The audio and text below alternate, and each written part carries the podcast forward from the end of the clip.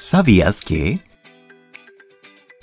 En países de habla inglesa, a la sensación de malestar que viene luego de una noche de tragos le llaman hangover, que viene de las palabras hang y over. Literalmente se puede traducir como suspender o suspenderse en el aire. El origen de esta expresión se remonta a la Revolución Industrial, donde las casas de refugios para pobres, a cambio de un centavo, las personas tenían derecho a dormir en una habitación. Sin embargo, no dormían en una cama, sino que suspendidos en una cuerda que iba de pared a pared. Generalmente, esta era la única opción que tenían los borrachos al gastarse casi todo su dinero en alcohol.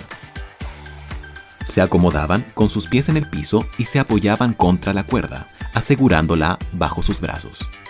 Literalmente pasaban la noche suspendidos en el aire. O mejor dicho, hanging over. Esta era la forma más barata de pasar la noche bajo techo. El término médico es beisalgia. Es un cuadro de malestar general que se produce tras un consumo excesivo de bebidas alcohólicas. Generalmente viene acompañado por los siguientes síntomas.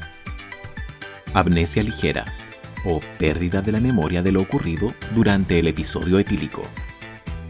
Alteraciones gástricas como vómitos.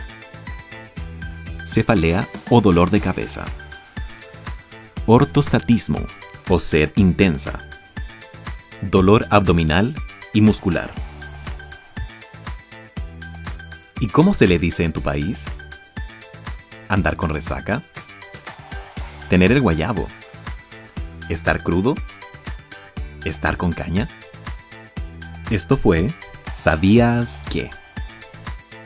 Por Ricardo Javier Cofré para Radio Latina.